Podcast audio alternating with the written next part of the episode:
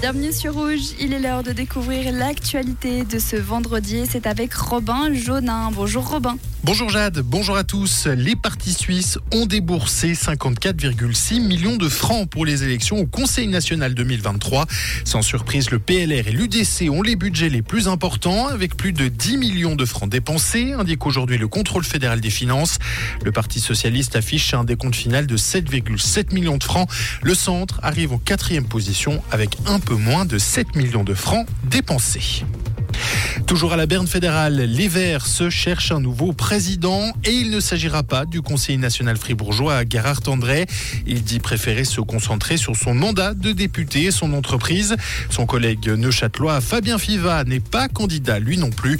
Le délai de candidature est fixé au quatre février. Les délégués désigneront le nouveau président le six avril lors de leur assemblée. Le test annuel des sirènes en Suisse sera pour le sept février prochain.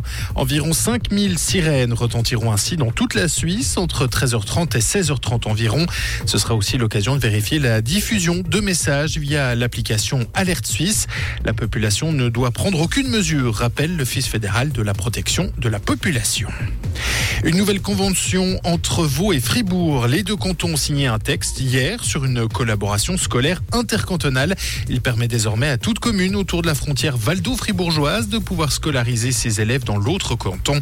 Objectif visé, moins de temps de trajet pour les élèves et un usage plus rationnel des infrastructures scolaires et sportives. Et aux États-Unis, le Congrès évite de justesse une paralysie budgétaire. Il a adopté une mesure très attendue de budget provisoire pour l'État fédéral. Il repousse ainsi le spectre tant redouté du shutdown, une paralysie budgétaire partielle qui aurait touché plusieurs services non essentiels de l'administration. Merci Robin. Rendez-vous à dix-sept heures sur Rouge pour un nouveau point sur l'actualité. Comprendre ce qui se passe en Suisse romande et dans le monde, c'est aussi sur Rouge.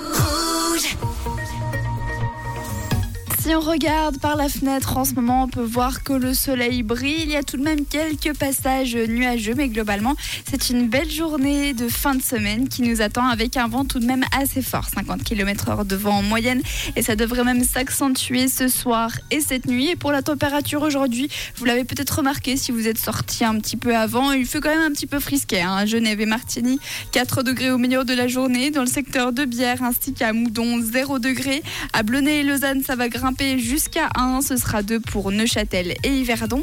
Et on termine avec un petit moins trois degrés au pont à la vallée du